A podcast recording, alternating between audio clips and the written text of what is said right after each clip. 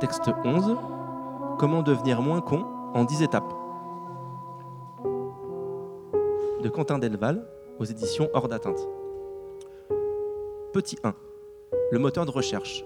Ne cherchez que l'info qui nous intéresse.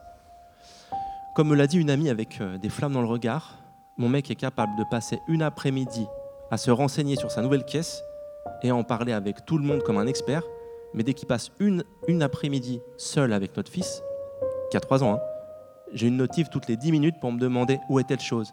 Et si je sais ce que le petit a mangé hier, nanana, c'est insupportable. Je suis pas Google.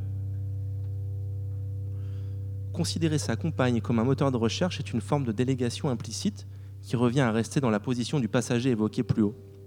Cette posture s'accompagne souvent d'un travers que j'ai mis un moment à identifier chez moi. Le célèbre euh, bah, il fallait me demander de l'aide. Autrement dit, comment je peux savoir si tu me le dis pas? Pas devin.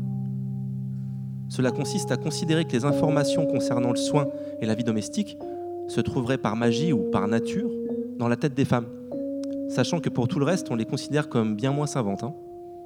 Maintenant, quand je sais pas, je tente, sauf extrême urgence, de me renseigner par moi-même et je me dis qu'il n'est pas normal que j'ai pu vivre jusque-là sans que ces informations ne me soient parvenues.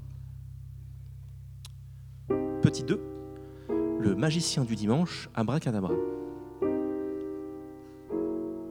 Je frappe dans mes mains et je déclare Ce soir, c'est moi qui régale. Pose-toi, ma chérie, je m'occupe de tout. Mais de tout. Je mets mon tablier, je fais claquer les casseroles, je mets le feu à fond, j'active la hotte. Ce soir, on va s'en mettre plein les papilles.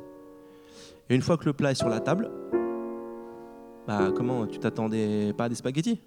J'ai quand même râpé du fromage et tiens, voilà ton pot de pesto. Ah bah oui, mais bon, si t'as des attentes irréalistes aussi, euh, tu voulais quoi euh, Un coco vin? Bref, le faux magicien, c'est drôle quand Lios Shemtov euh, le fait sur scène.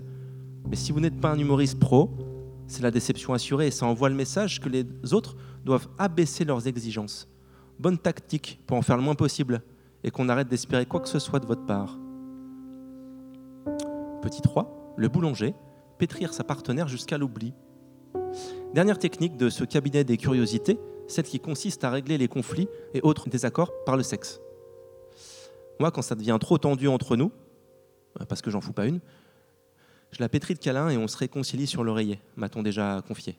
Alors certes, le sexe consenti relaxe en général, mais il n'est pas très juste d'en faire une technique de gestion des inégalités domestiques. Surtout que rien ne vous empêche de prendre votre part et d'avoir une belle intimité sexuelle.